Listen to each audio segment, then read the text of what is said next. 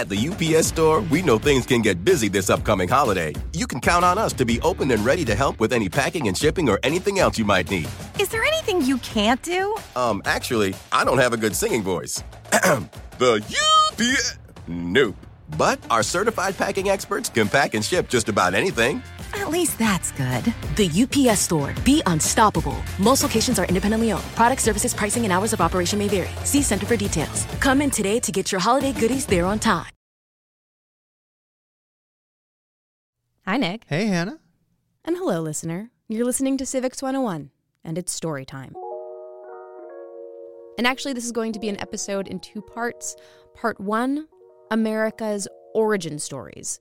More specifically, America's origin myths.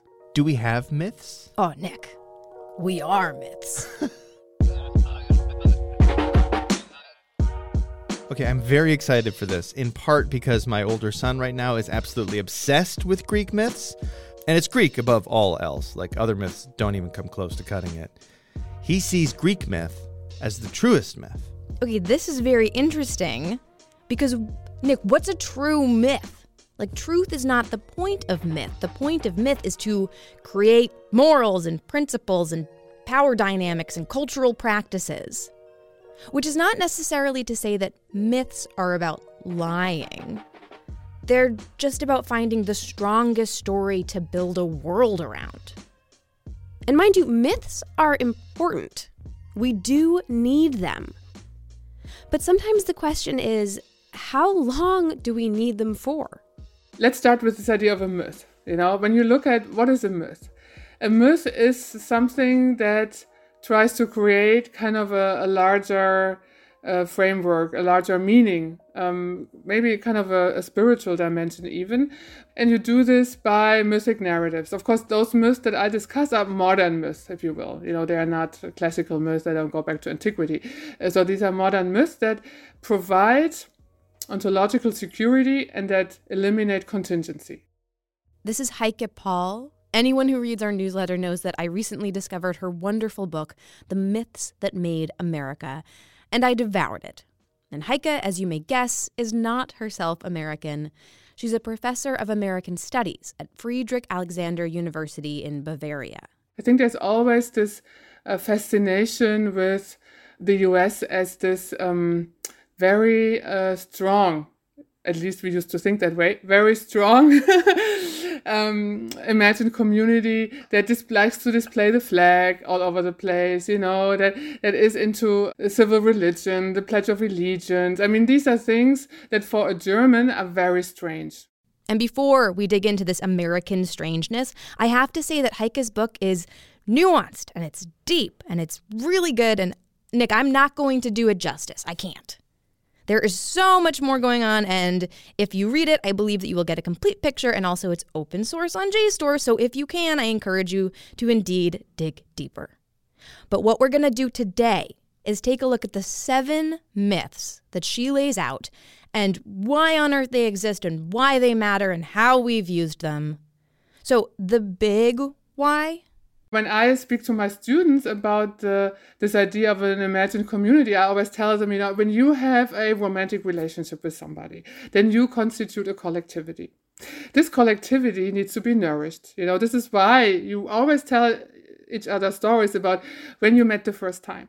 What was it that got you interested in this other person? You have an anniversary. You know, you have, you do things that that bind you together to eliminate contingency and to make you you know, convinced that it could be no other person that you're with. No one else would uh, tick all the boxes, right? So uh, any collectivity needs to create this kind of meaning, right? And so, like, if you are a couple, of course, you know each other. If you're a family, that gets, you know, larger. And a nation, any modern nation state also needs to do that. Eliminate contingency? Yeah. Um, in other words, if you have a shared, agreed upon collection of stories and beliefs, then you're less likely to have to plan for potential issues in the future. Like you're already agreeing. So a partnership needs that, and a nation needs that. And these myths that we're about to talk about, they really start to emerge as the country is hitting a fever pitch of immigration in the 19th century. And I think here, with the emergence of the modern nation state in the 19th century, we also see the emergence of uh, these kinds of modern myths that are connected to the nation or the nation state and that stabilize the nation state as an entity that is not questioned every other day. Within Europe, when you think of the emergence of the modern nation states in, in France or Germany or wherever, of course, there was this reach back to uh, one's own history right? You would go could go back to the Middle Ages or maybe even antiquity, but there was a sense that you know something has happened in that place uh, that you could feed into uh, this national mythology. In the U.S., of course, we all know there were communities living on uh, in North America or in the Americas at large, but the native perspectives were not the ones that were fed into the foundational mythology for, for a long time, I would say quite the contrary. Sort of the native presence is really an exception. Okay, so we needed some collective history, but we didn't want it to have anything to do with the people who were here already who had a long history. With one notable exception, and we will get to that, but yeah. There was a more conscious process, I would say, conscious selection process, also by a kind of an intellectual elite at the time of the founding. Yeah? And it was kind of a, a balance that needed to be created between, on the one hand, borrowing from highly considered European tradition and sources, but on the other hand, making sure this is not who we are. We are not Europeans. We are Americans. Yeah?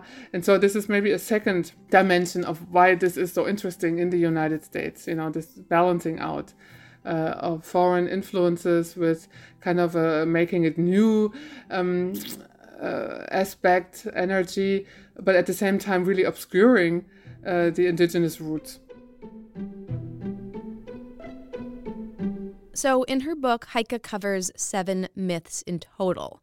But, like I said, this is an episode in two parts. So, part one, we're going to talk about the four origin myths. Part two, we will take on the three myths that laid the groundwork for America's future. So, the origins we've got the stories of Christopher Columbus, Pocahontas, the Pilgrims slash Puritans, and the Founding Fathers. Heike calls these VIPs of American beginnings. Speaking of VIPs of American beginnings, yeah, with Columbus, the one thing that we need to be aware, I think, and that's also very funny, is that for being like the first great national hero of the United States, he was somebody who'd never set foot on the territory that now is the United States, right? He only got as far as the Caribbean, never even made it to the south of Florida. and and so that's kind of a paradox, of course, that you have here this guy, he's uh, Italian, he sails for the Spanish crown he visits uh, yeah uh, the Americas. He doesn't know where he is. You know, he doesn't even think that he is in the Americas. He thinks he's on the backside of India. Also dies not finding out that he's not in India. Um, but he's not uh, even touching U.S. American territory. And so many scholars have pointed that out. Of course, I, I, was not the first to point that out. Many have just to see the, the way that not Columbus discovered America, but that in fact, I think this is Claudia Bushman who says America discovered Columbus at some point uh, to make him out this sort of uh, larger than life national hero at a time when uh, they needed one, right? And so, why did they need one? Okay, so it was uh, in the late 18th century late 18th century America, aka the time of the Constitutional Convention, we finally are our own thing. There was not a tradition to harken back to in the United States, not the kind in any case that was uh, desired. Uh, there was this um, strong conflict, of course, with the British, war, Revolutionary War, War of Independence Uh, you didn't want to really take recourse to the fact that there was a lot of Britishness in the New World. So you had to pick somebody who was not British. And so you picked Columbus. So these revolutionaries were desperate for something, anything historical to cling to. And it couldn't have anything to do with the millennia of existing human history that was already here in this country. So they pick someone who technically has nothing to do with what was about to be the United States? Oh, Nick, you mean with what was about to be Columbia. Oh, right, right. We talked about this in another episode. We didn't call ourselves America. We were Columbia back in the day. That's because of Christopher Columbus? And then, of course, we have Washington, D.C., the District of Columbia, and towns called Columbus everywhere. Wait, hold on. Columbia University? As in formerly King's College? Yeah. Oh, yeah. That's all Christopher Columbus. Or I should say Cristoforo Colombo, because Christopher Columbus is not an Italian name, right? but he is an Italian man. In the US, the man, Christopher Columbus, was revered. But then the idea that he came to represent just became this like separate, glorious thing. You see these portrayals of America as this sort of goddess woman Columbia. You know what I'm talking about? Yeah. Like in the painting of Manifest Destiny. Right, right, right, right. With the woman laying out the power lines. Like that's Columbia. yeah, she was our pre Uncle Sam, Uncle Sam. Yeah, yeah, exactly. So why the man, Christopher Columbus, to begin with? Columbus was not only not British and therefore made a good national hero for Americans, he was also somebody who was a little bit troubled by the fact that he had to sail for a queen who was not forever grateful to him. Uh, uh, quite the contrary, he was incarcerated. You know, he you know became this kind of tragic figure in canonical accounts in any case. And so here you had like this larger than life adventurer and explorer who then also became the victim of a monarch, uh, was not appreciated. Um, uh, and so yes, let's take Columbus. And and you could at this point you could use him to to engage with this idea of conquest, crossing the continent, you know, westward. You could just be uh, those who would successfully continue uh, Columbus's quest to India, you know, one step further. And that would then also nicely tie in with the frontier narratives, with Manifest Destiny, you know, everything kind of could be sensibly connected to the worship of Christopher Columbus. And in the soon to be independent United States, I assume the whole conquest thing was really useful when it came to sanctifying our tendency to oppress and enslave. When you see early visual representations, you will always see uh, that there is this immense hierarchy between a figure like Columbus and his his cross, you know, superior religiosity, closed, fully closed, ornamental, and then there's always not really individual people that he meets upon arrival. They're always like groups of natives, you know, they're not uh, individualized and they are usually naked. They're depicted as much smaller than Columbus um, in the images. Uh, and they're also depicted as being in awe, being impressed, frightened, but um, obviously um, accepting this figure uh, or this authority of the white uh, explorer. And then, Nick, and this is really important not just to this American myth, but to all of the myths that Heike talks about in her book, the shifting populace of the United States shifted the myth itself.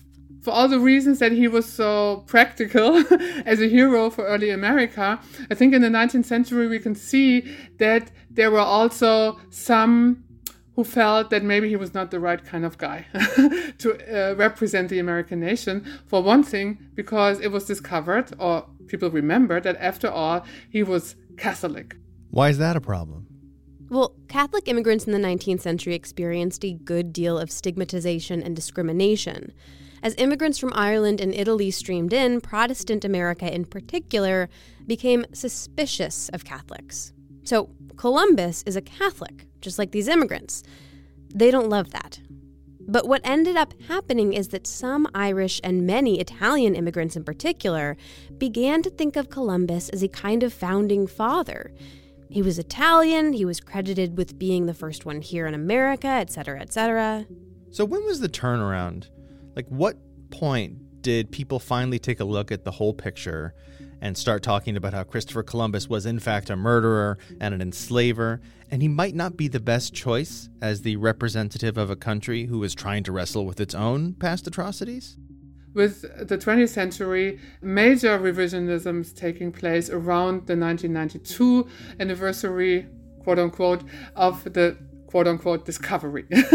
so, what do you do 500 years after uh, Columbus landed in uh, the Caribbean? What is there to celebrate? It was actually during this quincentennial that states started sheepishly backing away from the nationwide devotion to an unsavory historical figure who never actually came here to begin with. That's when you started to hear about Indigenous Peoples Day being celebrated in place of Columbus Day. I think the first time I started to hear about this was when I read this book, Lies My Teacher Told Me. But what you've been telling me is, is true. Like, he wasn't here, he was a bad guy. And yet, there is so much resistance to that shift away from Columbus. It is Columbus Day, if you didn't know, but uh, several cities across the country will celebrate indi- Indigenous Peoples Day instead. Indigenous. Uh, some far left groups like Antifa are calling for violence. Yeah, well, Christopher Columbus was actually like taken in by the Irish and especially the Italians who were predominantly Catholics. Absolutely. I think we had a Columbus bust in our house growing up. Okay. wow. Okay. Um, because that was the connection that these immigrants had to America's founding. Their legitimacy and their patriotism all wrapped up with a nice, neat little bow in one historical figure. And in part two of Civics 101 on American myths, I'm going to come back to that point, Nick, of why it's so seriously hard to let go of all of these myths. But for now, origin myth number two Pocahontas.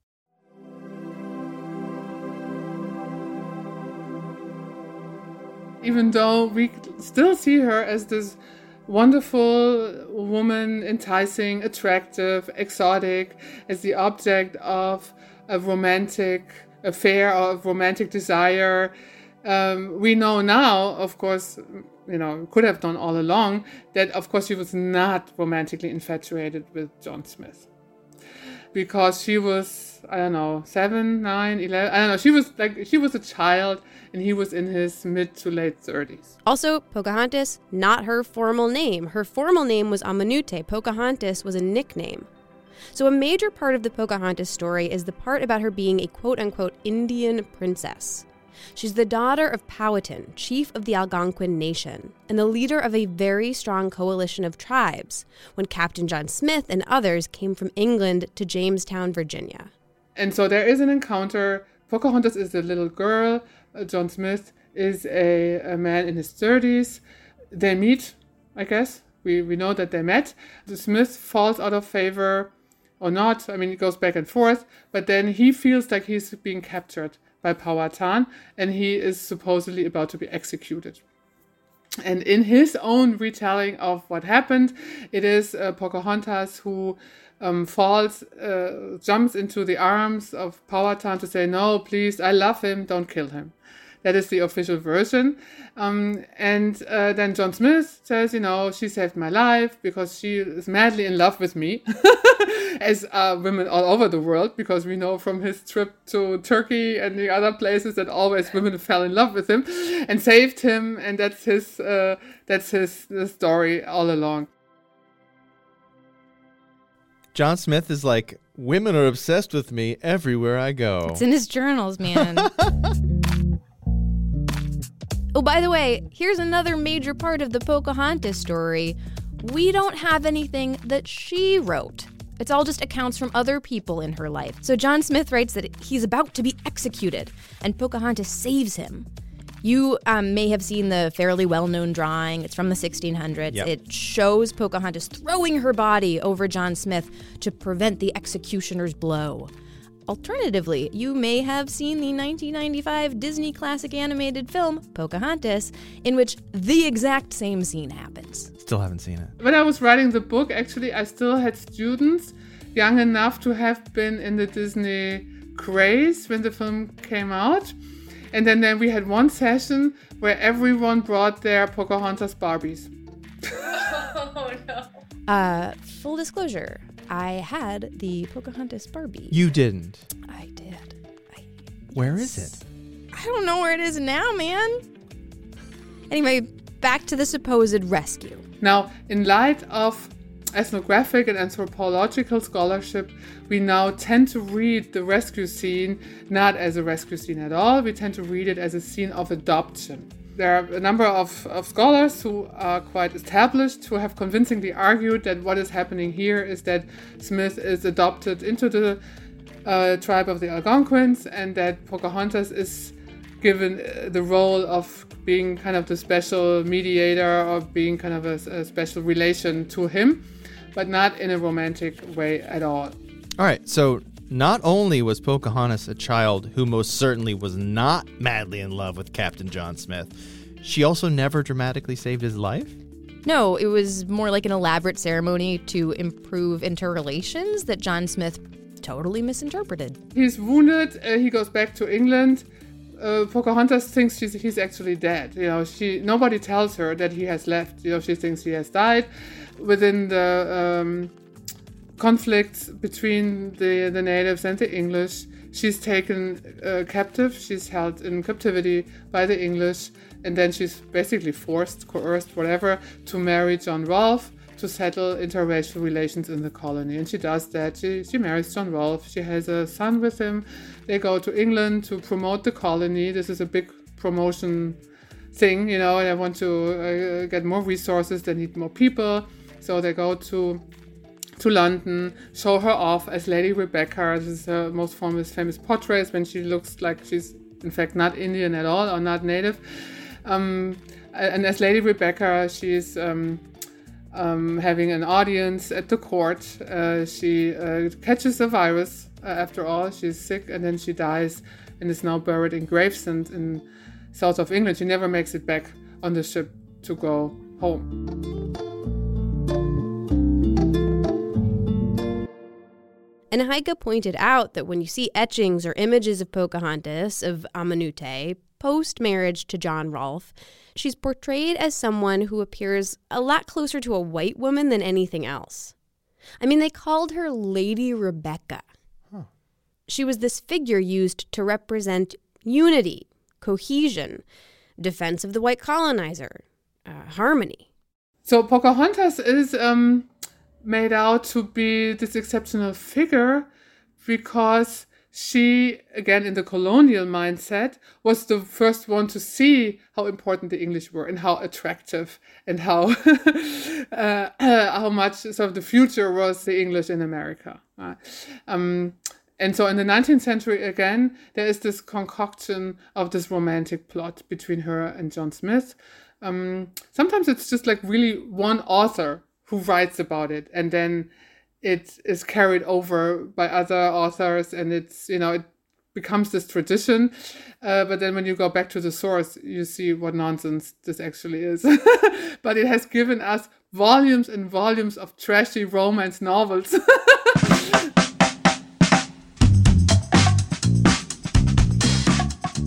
So basically, there's this completely false alternative narrative about things somehow being good uh, some love story at the center of important relationships between the Jamestown settlers and the Powhatan, even though it didn't happen. Since this could not take place, this utopian scenario did not evolve, that also then gave uh, white settlers a reason or legitimacy or justification just to have it any other way. In other words, because Pocahontas represented both settler and transatlantic romance and unification, which she did not, this kind of takes care of the problem of the displacement and worse of indigenous people. And we have two more origin myths coming your way. But first, we're going to take a quick break. But before we go, Hannah, I'm willing to bet whatever newsletter comes after this episode will be essentially what would happen if anyone out there asked you a question about this book. In other words, three hours of slightly free-form stream of consciousness gushing about American myths. Yes, my current one I'm typing up now is about black licorice. So, but all the stuff that Hannah and I write is compacted to fit in our newsletter, which you really should subscribe to. It's just good stuff, and we don't try to sell you anything. And I will tell you about the early days of American history scholarship and how it defined basically everything we learned for like well over 100 years. You can subscribe to that newsletter extra credit at our website, civics101podcast.org.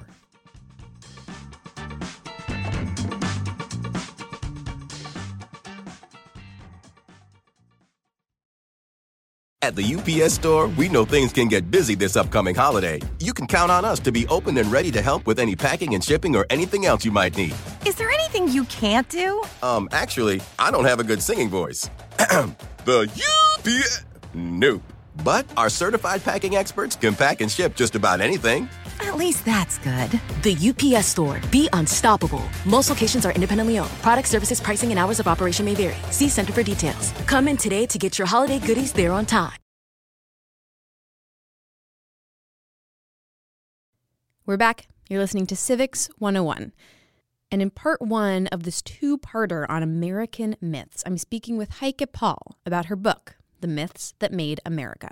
We're talking about the origin stories held so near and dear, and sometimes less near and dear.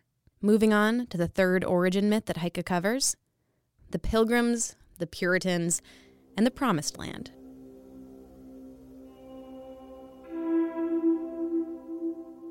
Here we have, um, I think, a myth that is clearly steeped in kind of a religious experience or that is using religious experience to talk about um, a secular uh, dimension or secular development.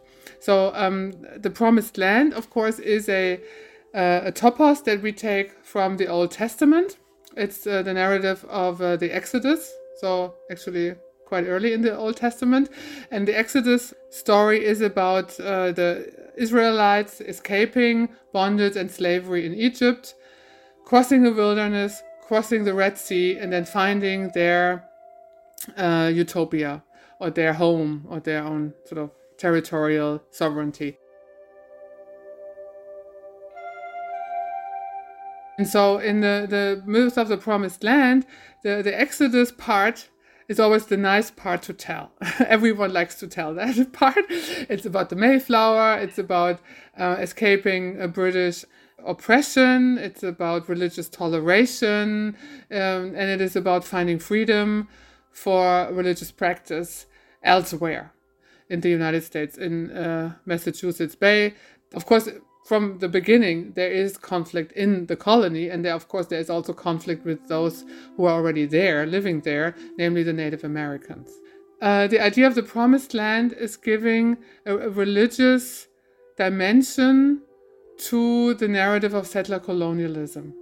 Again, it makes it less contingent, it makes it justifiable, it makes it legitimate because it's been ordained by God Himself it is a, a, contract, as it is often called, a covenant between God and the worshippers. Um, and God is rewarding the worshippers with the land that he brings them to. So that would be the straightforward narrative of the Pilgrims and the Puritans. This has gone down the centuries also as a narrative of a land grab, as a narrative of extermination, as a narrative of being extremely narrow minded, in fact, talking about religious toleration, right? See, religion and God, not unlike the exact way they had been used by the monarchy of England for forever, ordained and justified Puritan takeover and condemnation of everything that wasn't Puritan and all under the guise of liberty, right? Religious liberty. And you might say, well, Hannah, how is that tied to modern America? Well, Hannah. Yannick. How is that tied to modern America? I think this whole idea of civil religion is linked to the to the Puritans. What does she mean by civil religion here? This is the concept that even though America doesn't have an actual sectarian national religion, we do have collective beliefs and rituals and iconography. So that is what we refer to as civil religion. Of course, we have other elements of religious connotations that we find in civil religion, you know, God bless America, in God we trust. I mean, these are things that are also quite striking for a secular nation state. And um, when you have an outside perspective, this may be puzzling, you know, because Americans always find it strange that you know in Bavaria we have lots of religious holidays in the calendar, and you're a secular nation. Why do you have uh, religious holidays? You know, and then you know, I point out, yeah, but you have in God we trust on every quarter. So, moving forward in time, you can tie God to this idea of America as utopia, as a biblical promised land. And then that becomes a useful myth to, for example, empower people who were brought here against their will, who were enslaved. Post emancipation, this idea could, you know, reinforce what the formerly enslaved were owed here in the promised land. And then jump ahead again. Look at the immigrants whose transition to America was an exodus to the city on the hill. Real quick, out of curiosity, I understand that this idea of the promised land is this really powerful image, and God has always, always been a useful justification for all sorts of power moves. But why the Puritans and why this like why this Massachusetts centric creation story about what America is? Why is it these folks in hats with buckles on their shoes shooting turkeys? Why is it that the Puritans get the first Americans ever prize? Apparently, Nick, a big part of it is that they just wrote prodigiously. like, talk about not having any of Pocahontas's writings. We have gobs of Puritan writing. Just by the sheer amount of text production they did, they made sure that they had a lasting grip on whoever came after them. All right. Fourth and last origin myth. You know who's coming, Nick. Who? Shall we move on to the founding fathers then?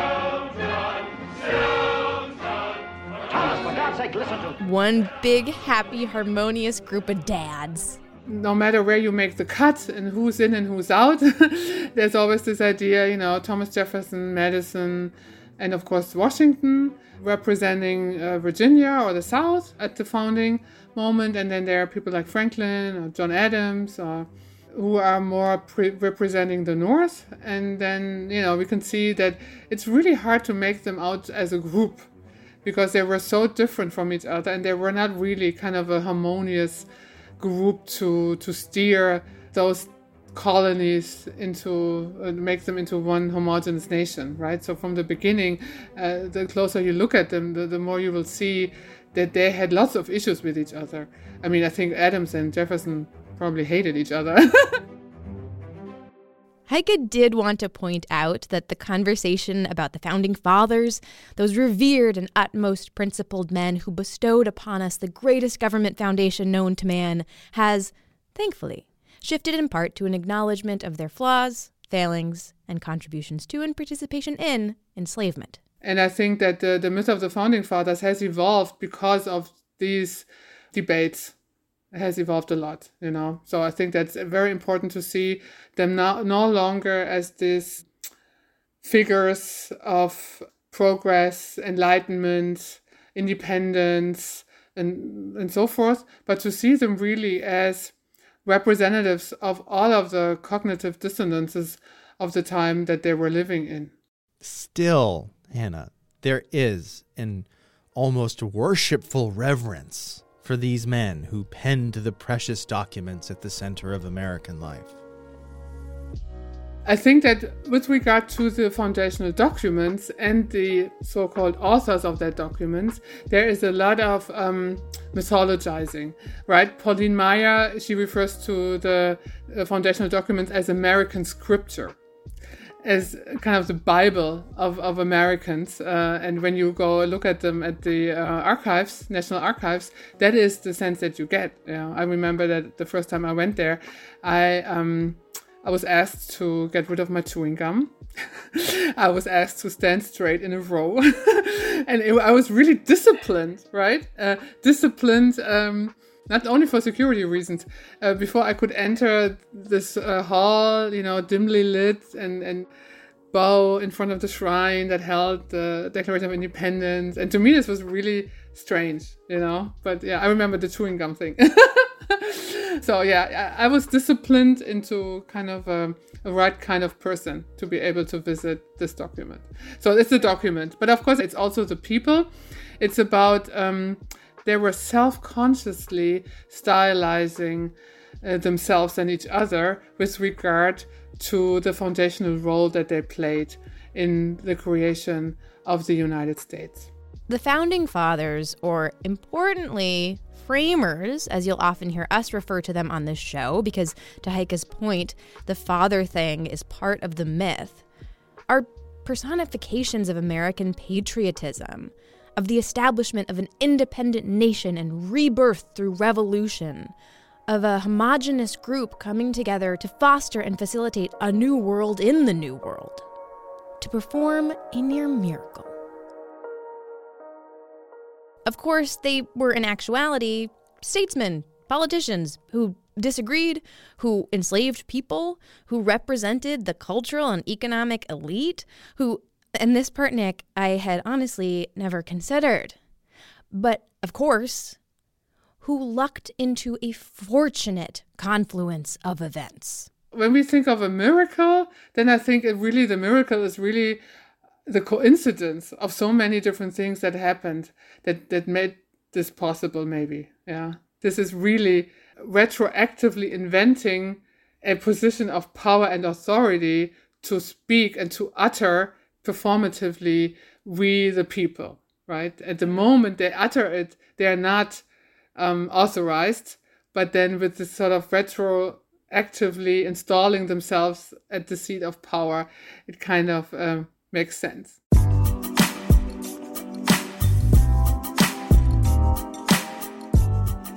By the way, Nick, do you know when the term founding fathers was first used? I don't. Do you?